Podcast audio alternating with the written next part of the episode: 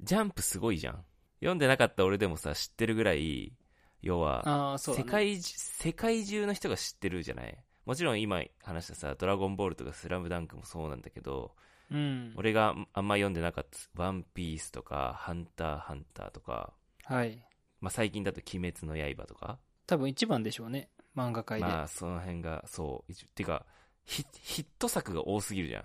今話した以外にも、うん。えー、まあ、悠々白書とか、こち亀、北斗の剣、うん。え、北斗の剣ジャンプだったのそああ、それは知らなかっう。た。まあちょっと、ちょっと古いけどね。うんうんまあキャプテン翼、うん。うん。筋肉マン、はいろくでなしブルース、はい。えーデスノート、ジョジョの奇妙な冒険、ジョジョも、ジョジョもジャンプだったっジャンプけそう、ええー、ーシティハンターとか、なるほど。地獄先生ヌーベイ、テニスの王子様、巻き場王、はい。もうもう、セイントセイヤ、みたいな、もう、いっぱいあるわ。もいっぱいあるね。う、もうね、あげればキリがないほど、まあもう、漫漫画読んでない人でも知ってるぐらいの、名作ばっかですね。もう、そうそうそう。それもまあ、世界中の人も知ってるような作品ばっかなんだけど、はい。まあその、なんで、ジャンプだ、いやもちろんその、サンデーとかさ、マガジンとかも、もちろんうんうヒんット作あるけど、ジャンプだけ別格じゃないヒット作の多さうと、ん。その、単行本の、まあその、売れ行きというか、うん。そういうのもさ、えげつないと思うのよ。うん、で、いや、なんでそんなにジャンプだけ、なんだろう、こんだけヒットに恵まれてるのかっていうのを、うん。ちょっと、まあ、調べたっていうほどじゃないかもしれないけど、はい。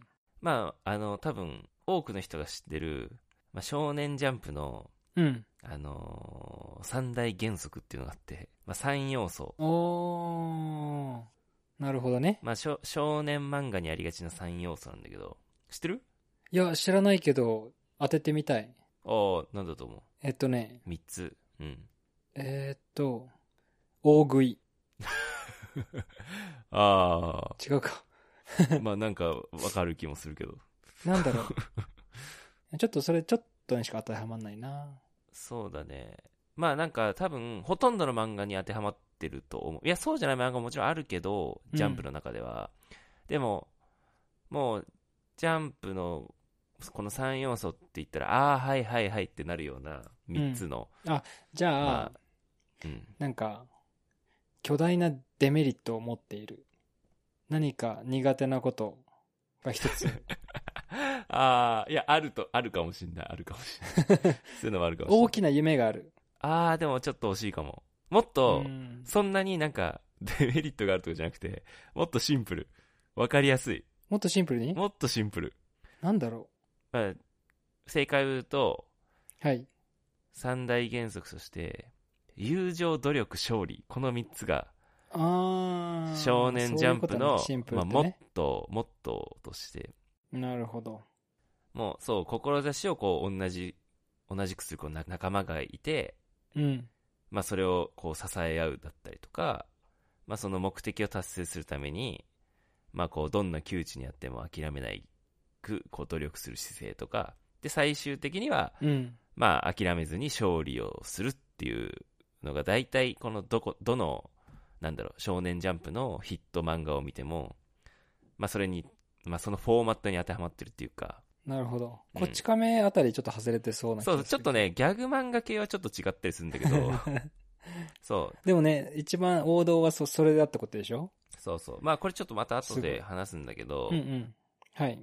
まあまあ、そその3つのモットーに従って作作品って生み出されてるんだけど、その、漫画家さんが単純にいい作品書いてるだけじゃないっていうのが、やっぱりジャンプの、なんだろうーう、ん。ヒット作を生み出す仕組みで、なるほど。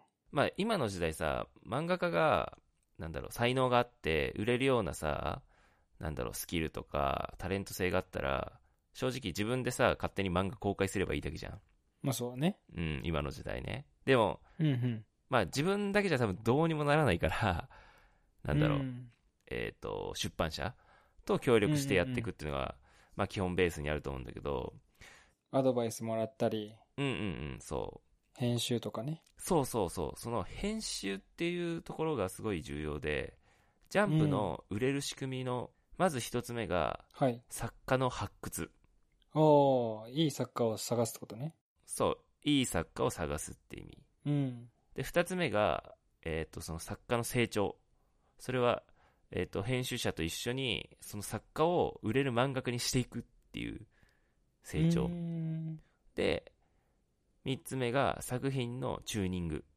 これは要は、うん。漫画家が書いてきた作品、漫画に対してもっとこうした方がいい。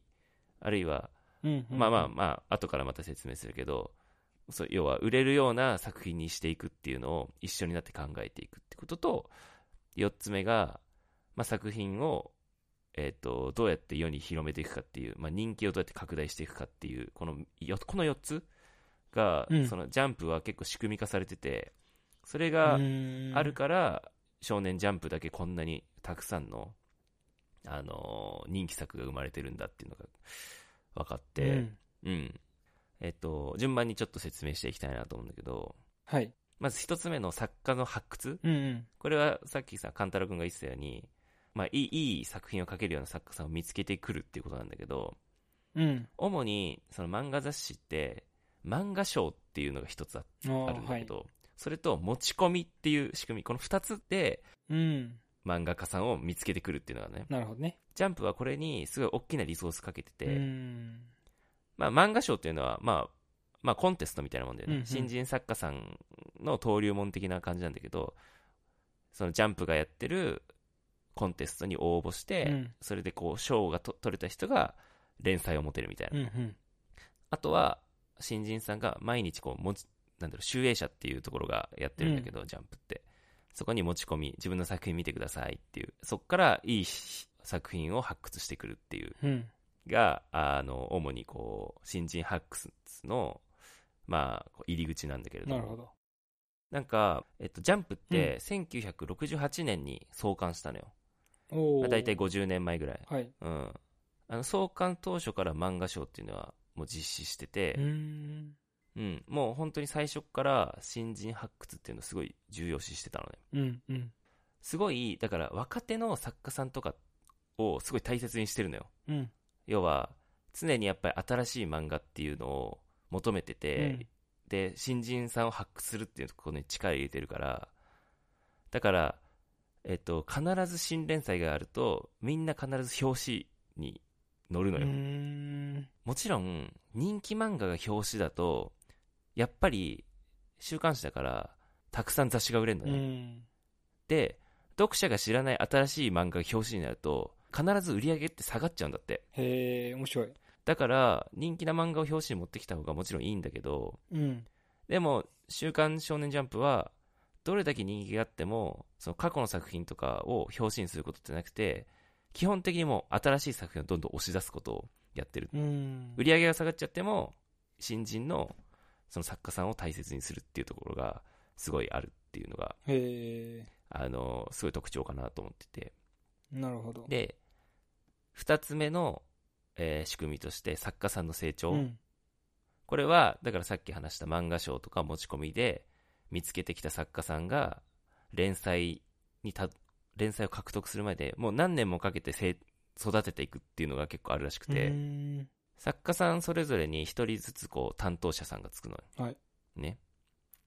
うん。で、そこで、例えばじゃあ、コン、コンテストに出た後のフィードバックだったりだとか、あとは読者からもフィードバックっていうのがうん。あるんだけど、よくある雑誌のアンケート。うん。読者アンケートみたいなね。そうそうそうそう。その反応がすごい、あの、やっぱアンケートに。に出てくるんだって。ちゃんと書いてくれるんだね。そうそう、結構書いてくるらしいよ。ね。で、特に少年ジャンプはアンケートを大切にしてるらしくて、うん。やっぱり、一つの雑誌に連、同時に連載できるのって20、20作品ぐらいなのよ。うん。。だかららやっぱり、人気がないとどうしても打ち切り打ち切りになるね。になっちゃったりするので、そう、早いと10週ぐらいで打ち切りになっちゃったりするんだって。早っ。そう。だからかなり競争なのよ。うん。ね。しょまあ、少年ジャンプっていうめっちゃ有名な雑誌だからっていうのもあるけど、その前にさ、読み切りってないあ、読み切りっていうのもある。だからそ、そこで読み切りっていうのをやって、どれぐらい人気があるかっていうのを試したりだとか、一回読み切りややって、そこでアンケートをも取って、じゃあ本連載するときに、そのアンケートから、なんだろう、意見をもらっうてん、じゃあこういうストーリーにしていこうとか、こういう展開にしていこうみたいなのを考えたりすることもあるらしい。そうそうそう。じゃあおお試しなんだよね。そうそう反そ応う。良かったら連載しようみたいな感じか。そうね、そうね。うんうん。アンケートからのフィードバックとかを担当の編集者と漫画家さんで、まあ、タッグを組んでじゃあいかにこの作品をヒットさせるかっていうのを一緒になって考えていくっていう、うんだから編集者さんが相当なんだろうあの重要そうだね。なのがうんうんうんそうなんだよねうん。だから結構あの漫画賞とかって、まあ、それだけ利益出そうとしなくてい意外と赤字だったりするんだけどそれでもそこですごい時間かけてあの作家さんを育てていくっていうのをやってるらしい、うん。なるほど。で3つ目の仕組みが、まあ、そうやってヒットした漫画家さんとか作品あるいはまあ人気キャラクターっていうのを、まあ、チューニングしていくっていう作業がうん。あるんだけど、これも同じようにアンケートが一番やっぱジャンプの特徴だっていうふうに言われてて、うん。読者からのフィードバックでどんどん内容って変わっていくんだって。へえ、すごいね。アンケートが悪いと、さっき話したように10週ぐらいであの連載終わっちゃったりするっていうのが普通に結構あるらしいから、やっぱり毎週の読者の支持を獲得できるように、1票でも多くアンケートでいい結果が出るように、作家さんと編集者で、こうどう、どうやって作品のクオリティを上げていくかっていうのをやってるらしい。うん。うん。で、そのアンケートによって、まあ、ストーリー変わったりだとか、展開が変わるってことも全然あるらしいですね。なんかさ、あの、うん。こう、いいところまで、ちょっと時間がかかるやつとかはちょっと大変そうだね。いや、そうなんだよね。あの、ストーリー性がすごい重要なのとかって、ね。ね、そうそうそうそやっぱもっとう。いや早く難、しいとこだよね。クライマックス持ってこないと、ね。そうそそうそうう。だから、うん。毎回毎回のこの、1話1話だけで見ても、その次を読みたくなるように終わらせるとか、うん。そうそう、ここで終わらせんのみたいな、毎週、またつ次回見たいみたいな展開にしていかないといけないっていうのを多分編集者さんと一緒に考えていくと。なるほど。毎回そうだよね。え、ここで、そうそうそうここで切んの前みたいな。そうそうそう。うん毎回いいとこで切るじゃん。だからそ、うんそ、そういうところがやっぱり、漫画家さんだけじゃ、なんだろう。ちょっとやっぱ作品に思い入れが強いからこそ、こういう終わり方したいっていうのあるかもしれないけど、やっぱり結構編集者はシビアに見てて、うん。要はいかにそのヒットさせるかとか、いかに次、次にもう一回の購入につにつなげるかっていうのをやっぱり第三者目線で考えてるから、やっぱそのタッグがすごいいいんだろうなって思うなるほど。うん。で、最後4つ目っていうのが、やっぱり作品をどうやって人気を拡大していくかうん。っていうのが、そう。まあこれ、まあ当たり前なんだけど、でもジャンプでよくあるのが、やっぱり映像化とか、うんあとは、ゲーム化したりとか、うんあと、は舞台。あうんの、まあ舞なんだ台ろう。ね。そうそう、ミュージカルになったりだとかさ、うん。あるじゃん。おもちゃとかね。そうそうそう。そういうメディア展開でヒットを拡大してって、えっ、と、まあ認知度を上げて、作品の人気を拡大していくと。うん。うん。そう、その、まあ、ジャンプって、もう、なんて言うんだろう。世の中に知られてないものってほぼないのよ。うん。作品として。だから、ジャンプはほとんどそういう悩みはないみたいなんだけど、なんだろう、コミックスで買ってもらうんじゃなくて、連載で、要は雑誌で買って、こう、うんリアルタイムで追ってもらうみたいな。それを狙ってんだよね。そうそう、ライブ感でこう、読者と一緒に作品が育っていくみたいな。うん。で人気が拡大していくっていうところがやっぱジャンプのその人気拡大の、まあ、秘訣みたいなうん。ところがあるらしいそうそうそうもちろんそうやって映像化とかゲーム化とかメディア展開していくけどうん。でも一番その人気の拡大のなんかキーになってるところはなるほど。毎。週毎はそう週刊誌を買ってもらうっていうところがすごい重要っぽいなんか、ね、うん最近は単行本買わないじゃん。あ、単行本っていうか、その、雑誌買わないじゃん。雑誌ねなかなか買ってもらえなくなってるだからアプリになってるよね。そうそうそうそうねまあ同じなのか。だからアプリとかっていう意味では、うんあのマガジンとかジャンプ以外の雑誌雑誌社が結構頑張ってるっていうイメージはあるんだけどジャンンプはやっぱり変わらず、まあ、変わらずって言ってもああの発行部数落ちてるっぽいんだけど、うん。でもなんかその紙面でリアルタイムに追ってもらうっっていうのにすごい力を入れてるなって印象はあるね。なるほど。うん。ちなみに、うん。これまで一番売れた発行部数っうん。ていうのが、えへへ やばい数字を叩き出してて、なるほど。そう、伝説になってる、その号があるんだけど、うん。それはね、1995年に発行された、え新年のナンバー3とナンバー4の合併号っていうのがあるんだけど、へそれが過去一番週刊少年ジャンプが売れた発行部数で、え。うん。週刊誌だよ。はい。 653万部売れたんだって。え。すごっ。いや、シ6ミリオンだから。どういうこと普通の本でもそそんなの絶対売れないのに、週に1回の週刊誌が653万部売れだってさ、もう伝説になってんだよ。すごいね。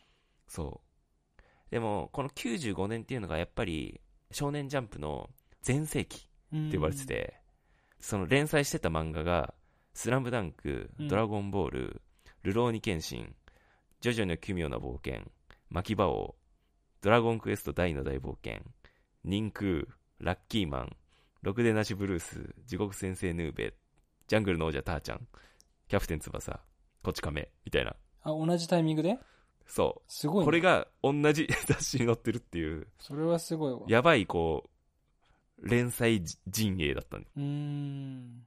でも、これ、一個言われてんのが、実は、この号が出るちょっと前に、悠々白書が連載を終了してんだよ。へえ。だからもしかしたら、 悠々白書がまだここで連載してたら、このベストコンディションで、 ああ、確かに。さらに、すごいね。すごい、こうなんだ。うん。まあこれ、まあいろんな理由があったらしいんだけど、うん。比較的、あ、ドラゴンボールもそうだし、あとスラムダンクもそうだし、うん。なんかあの、結構、あのー物語の終盤らへんの作品が多かったらしくて、うーん。そう、なんかそういうのもあって、多分、みんながその号を、まあ、タイミングよくなるほど。本屋に買いに行ったっていう、そうそう、と言われてますね。なんかその漫画す、なんかね、こう名作が揃ってたのもそうだけど、その漫画の内容自体も良かったんだろうね、そのタイミングが。そうね、そうね、うんうん。そう、うんうんうん。そっか。すごいな。そうなんです。なるほど。ちなみに、うん。あの最初に話した少年ジャンプのモットー3つ、うん。友情、努力、勝利っはい。て話したんだけど、うん。実は、これいろんな意見があって、この3要素に対して、歴代の編集長は、もちろんその、友情、努力、勝利が大事って言ってる人もいるんだけど、うん。それって、少年ジャンプが創刊した当時から掲げられてるものだから、うんうんこの時代を経るに、経るにつれて、うんいや、そうじゃないでしょっていう、編集、編集長も実は生まれてて、うん。うーん。例えば、最近の編集長に関しては、努力っていうのは基本的にあんまり子供たちって好きじゃなかったりするじゃない。うーん。